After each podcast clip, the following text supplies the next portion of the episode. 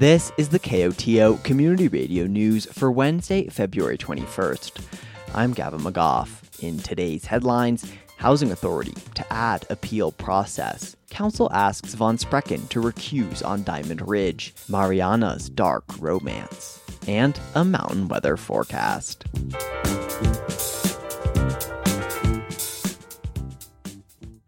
But first, our area lost a member of its community this week. Zachary Schwartz was found dead in his Mountain Village condo on Monday morning. Schwartz grew up in Indiana, and his love of skiing inspired him to move to Telluride after high school. Here, he taught at the children's ski school and pursued his interests in music and photography. Schwartz was 20 years old. The case is under investigation. He is survived by his four grandparents, his brothers, Jake, Nathan, and Eric, and his parents, Lynn and John.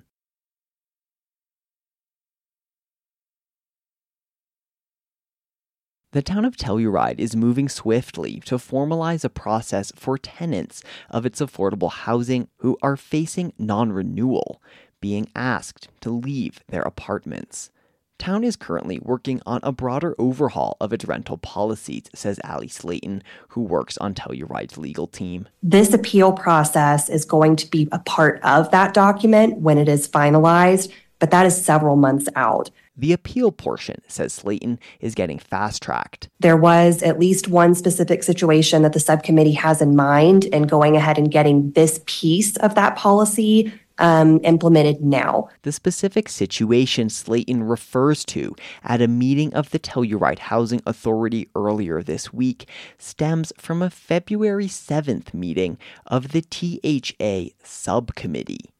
During that meeting, a family facing non renewal of their Sunnyside lease came forward during public comment to ask they be allowed to stay and claim town's request they move out was unfair. The family came forward during public comment because, explained Slayton, when it comes to town rental policies, there, there are no exceptions to those policies. They are what they are. There can be more flexibility to see if there is another avenue to get someone qualified, to move them into a different unit, whatever it might be, um, without a formal, say, exception. Unlike for owners of deed restricted town properties, renters have few options for due process. Members of the public who attended the THA subcommittee meeting in early February recall to KOTO News the meeting became emotional as the family requested the town revisit the situation. They brought with them community members who testified on their behalf. Some in the audience spoke up and said the lack of due process in town codes was discriminatory. This week, the Telluride Housing Authority Committee, which is comprised of all members of Town Council, met in order to address those concerns and put an appeal process in place. When it comes to that appeal process, says Slayton, Option A is an appeal option to the full THA board. So that is not the subcommittee. That would be people appealing directly to you. Those meetings are public, and says town manager Scott Robson. We certainly have worries around the privacy of individuals' um, circumstances if it were to go to THA. And I also worry about you as council or THA members of the volume of uh, requests that would come in front of you, taking up um, you know time within these council meetings. It might be a better option to find a more efficient, less public process for someone appealing a town decision about their lease, Robson suggests. Council members considered having the town manager, Robson himself, consider the appeals. Here's Council member Ashley Von Sprecken. As long as we all feel that our rules are just and in good standing and that we we stand by them, then I would say that I would feel more comfortable with it being something that Scott could deal with it at a town manager level. Councilmember Dan Enright counters as elected officials, they should maybe show up to hear their constituents. He adds If I were in the shoes of an appellant, I, I think that it would feel the most fair from that circumstance to talk to the representatives of the community, the elected officials that you have more of a chance to interact with council members devise a sort of hybrid approach. It works like this Anyone who's told by town housing staff that their lease will not be renewed will have two weeks to appeal that decision, at which point it will be considered by the town manager.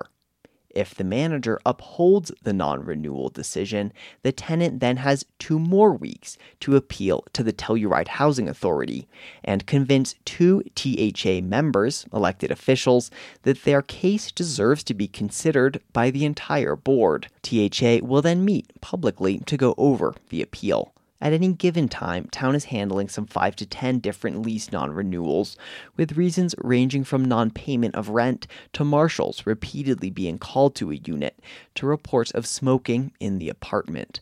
In all, the appeals could add more than a month to the non-renewal process, delaying those who are sitting on town wait lists waiting for housing. But, says Councilmember Geneva Shaunette, that delay feels worth it. We are going to work with our residents and we are going to give our residents due process. And so if it's an extra four weeks, I mean, I'm willing to take the trade off. Town staff will formally draft language around the appeal process and bring it forward for a vote at the next meeting of the Housing Authority. Much of the morning at this week's town council was conducted behind closed doors. Council entered an executive session, which is closed to the public, in order to discuss legal matters surrounding their 105 acres of property at Diamond Ridge, co owned with San Miguel County.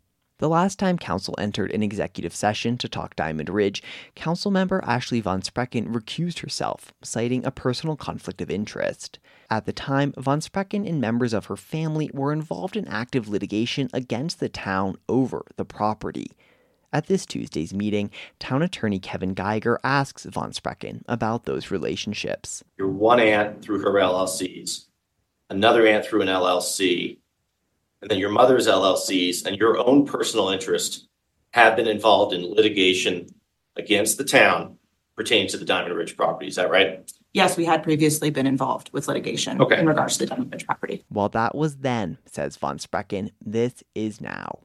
Since December, those lawsuits brought by Von Sprecken's family have ended, and she sent a letter to her fellow council members asking that she be invited back into the Diamond Ridge decision making process. Her continued exclusion, she argues, would be an act of suppression. myself, my family, our entities are no longer engaged in these cases and they have, for all intents and purposes, been resolved. My concern is, is if the lawsuits have been resolved and the feeling is that I'm still not allowed to sit in the room, it feels like I am not allowed to sit in the room because of my opinion on something.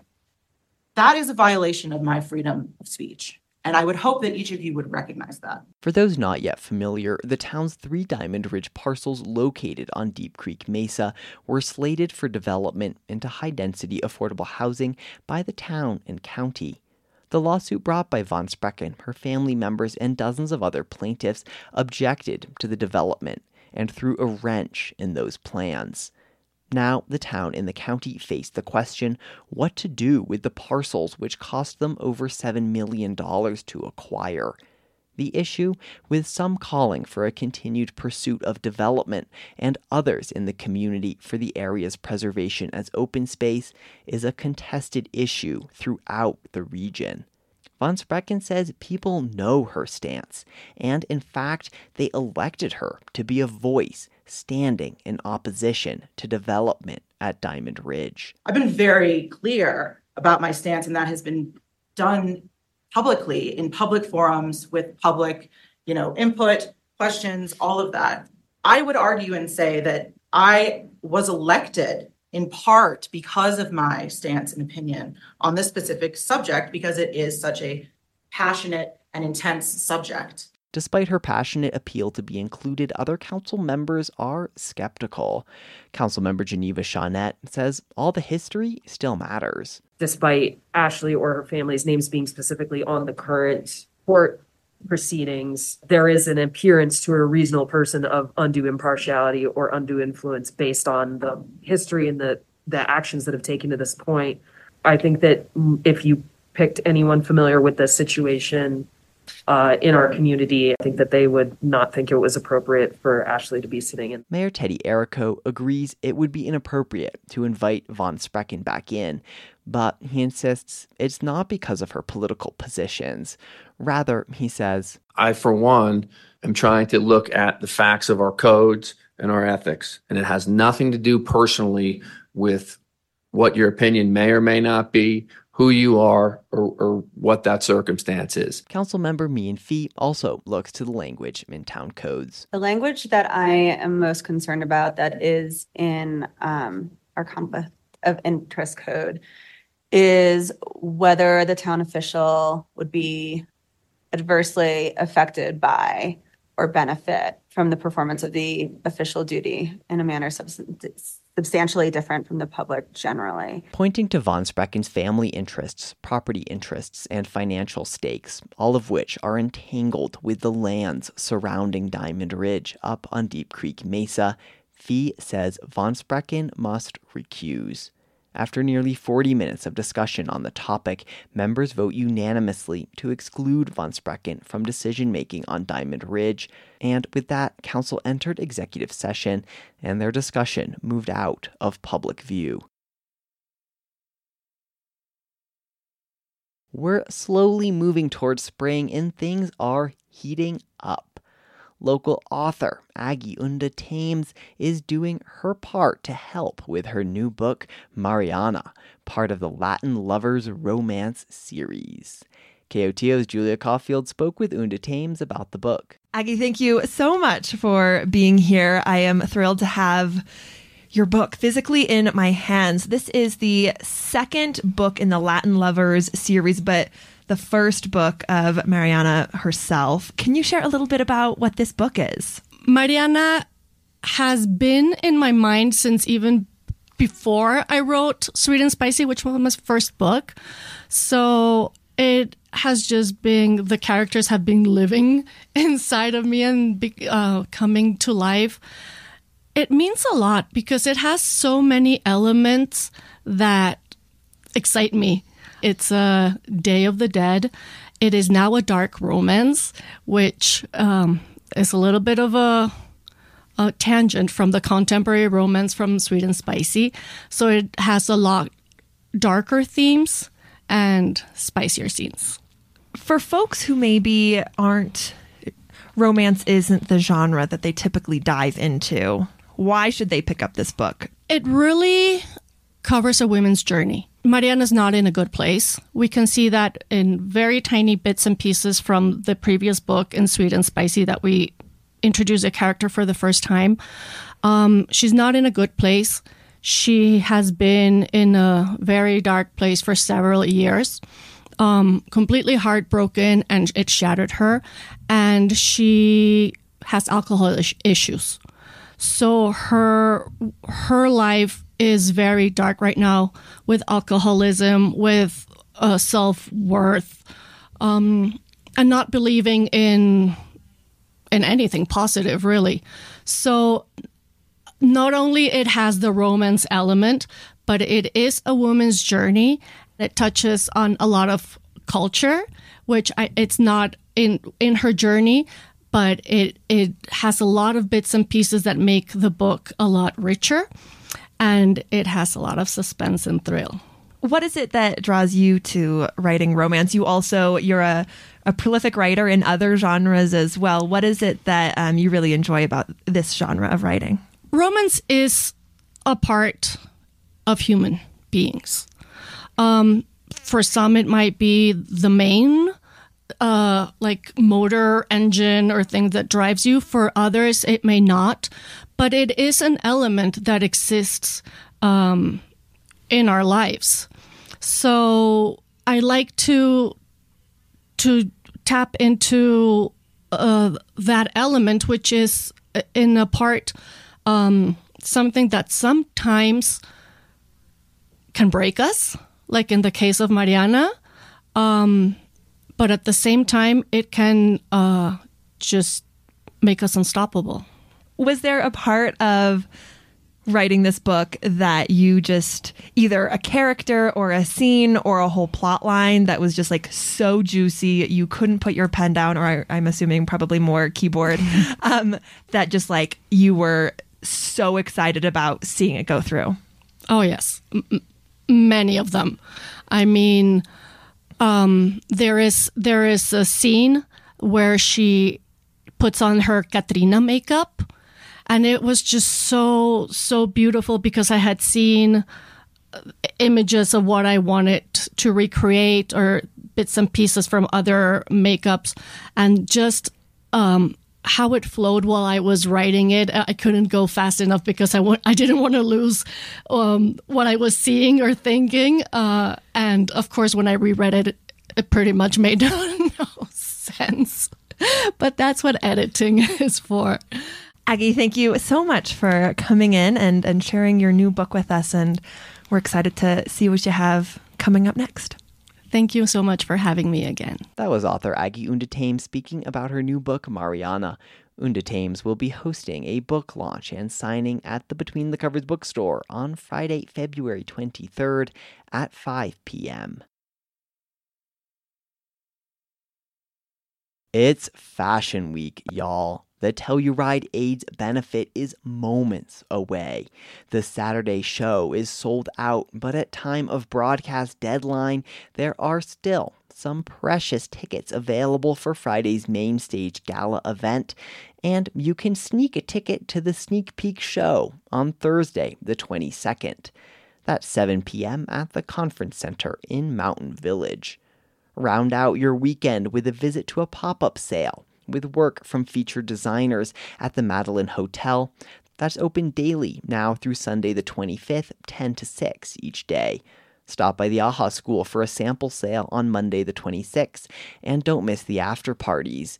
DJ TJ takes over the Sheridan Opera House Saturday, 10:30 till late. Get all the details at tellurideaidsbenefit.org. The Colorado Department of Transportation is working to address record levels of pedestrian fatalities recorded in 2023. Pedestrians now account for almost 20% of roadway deaths, and while cars are getting safer, the state is seeing more and more walkers being struck and killed.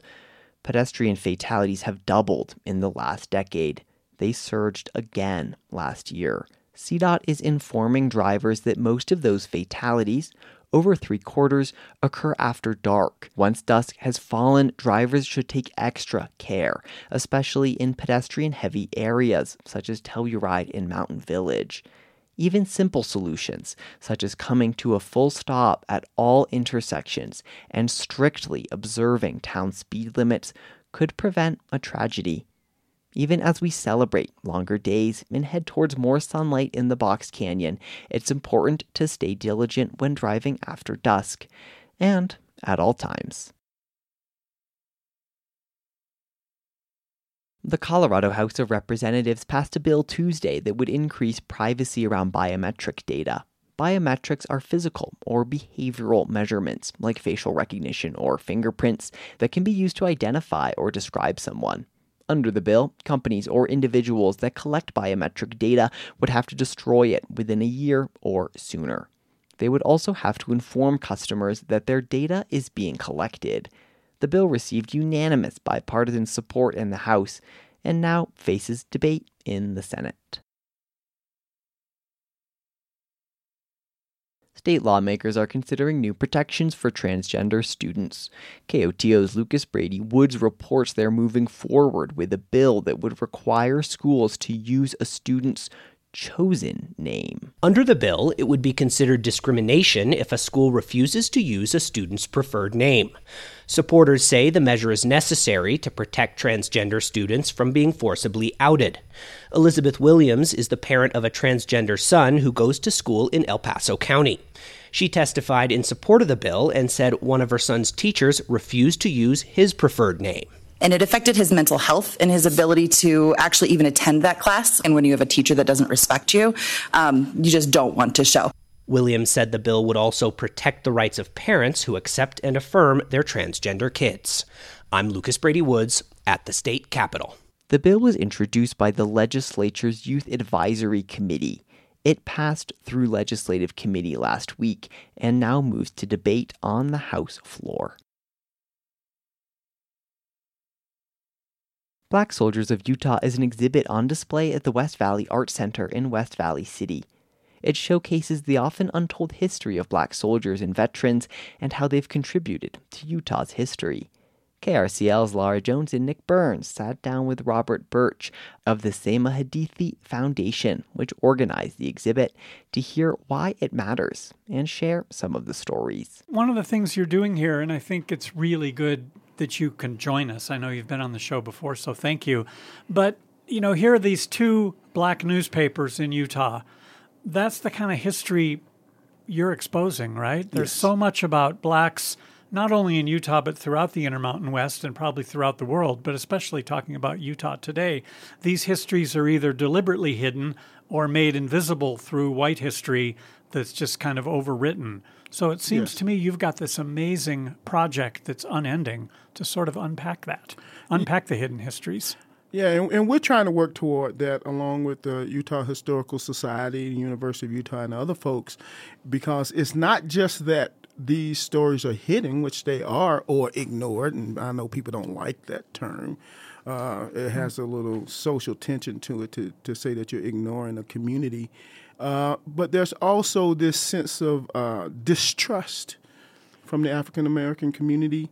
And so we want to collect artifacts from the community and stories from the community, but the community has to feel that the people they're giving it to can be trusted. And, And so it- that's a large part of it as well. And is that, you know, a historical mistrust that so often the Oh, yes. stories of black people were told by white people? Uh, it's part of the, uh, uh, black stories being told by white people, and you know, in the whole thinking about cultural appropriation. But uh, a large part of it is, for instance, what one of the driving forces for creating Sema Hadithi was that we had huge, powerful organizations in Utah who did collect that history, but now refuse to share it. Oh, really? And so it ends up being out of our control. And so when we want to tell a story, then we have to get permission from these people in order to use it. And some, and, and most times, What organizations or folks? Is it private Uh, collections or? Some of it is private co- collections, but pe- places that you would know, uh, Brigham Young University, uh, the LDS Church, Uh-huh. and stuff like that. Because back in the day, and I think I mentioned this to Mm-hmm. you before, the LDS Church was the organization c- collecting all of the history, not just Latter Day Saint history, but just state history, state records, and things of that nature. And then so- controlling the narrative by controlling controlling access to the those exactly. archives, Nick. And that's something that, you know, I've lived here for 25 years, but the first few years I lived here, nobody talked about Brigham Young and what he said about slavery and all, you know, that Right. was kind of just, yeah, yeah. yeah, and, and and and there has been this this idea of creating this mythological perception of what Zion is, Hmm. and so of course creating that uh, perception by the LDS Church, there was necessarily narrative that didn't fit that Meaning- larger narrative that they Meaning wanted to that create. people like you didn't fit the narrative? meaning that the stories around people like me Okay. didn't fit the narrative. So individuals could maybe fit if you were appropriately LDS. Right. But the bigger story, yeah, not so much. Not so much. And so that's why so many people don't know about slavery or, or that uh, uh, Utah came into the Union? country Mhm. as a slaveholding Yeah. state. All right, so this exhibit you have going on now at the Mhm. Utah Cultural Celebration Center, you call it Fathers of Freedom, Utah's Black Veterans. Tell us about some of the stories that you share in that. Uh, as you said, we, we, we tried to break it up into sec- sections. Part of it is stories about affinity groups because when you look at the veterans in Utah, you have this group of veterans that are part of the Divine Nine. You have this group of veterans that are the actually general leadership of Hill Air Force Base. You have this section of actually one family that, you know, you have a panel of seven soldiers So by by gathering these stories and then exhibiting them, Mhm. it's showing and telling in essence that Yes. folks of color, black people in particular, are part of Utah's history. Yes. And so you're not just looking for, you know, the presidents of this or that. You're talking about real people's stories. Right, and that's why we're called Sema Hadithi, and that is Swahili for tell the story. The National Weather Service forecast for the western San Juans calls for snow showers tonight with a low around 20 degrees. Expect snow to taper off on Thursday morning, giving way to partly sunny skies and a high in the mid 30s, followed by a partly cloudy night with a low around 15 degrees. Expect the sun to be out on Friday with a high near 40 degrees. Friday night should be partly cloudy with a low around 20. This has been the news for Wednesday, February 21st. Thanks for listening. If you have a story idea or a news tip, call the news team at 970 728 3206.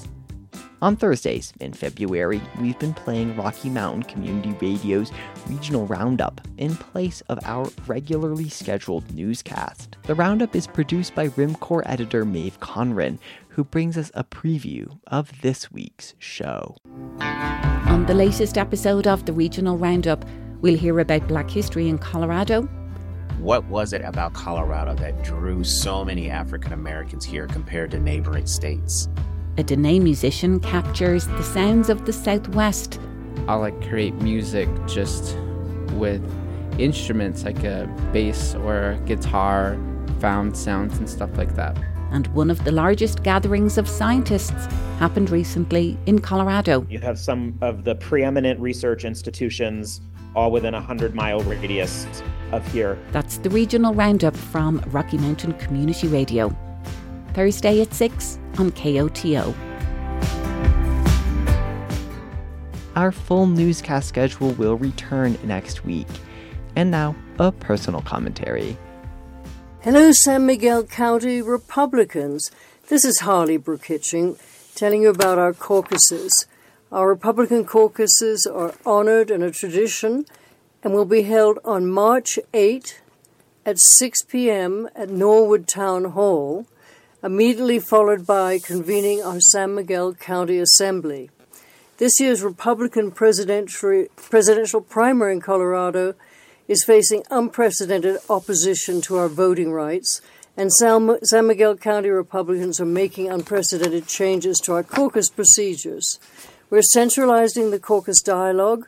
We need all of you there um, instead of individual precincts. The change will allow for discussion and participation on a much larger scale. Individual precinct voting will be maintained, followed by our county assembly with delegates elected from the individual caucus voting. We'll see you on, at our caucuses and assembly on March 8, 2024, 6 p.m., Norwood Town Hall. If you have a question, please ring me, Harley Brooke-Hitching, 970 729 0410. Thank you. Opinions broadcast over KOTO are those of the speakers. You are also invited to express your views after the news or on Access each weekday at around 4 p.m. If you would like to comment, please contact a staff person here at KOTO. We encourage you to speak out on important public issues.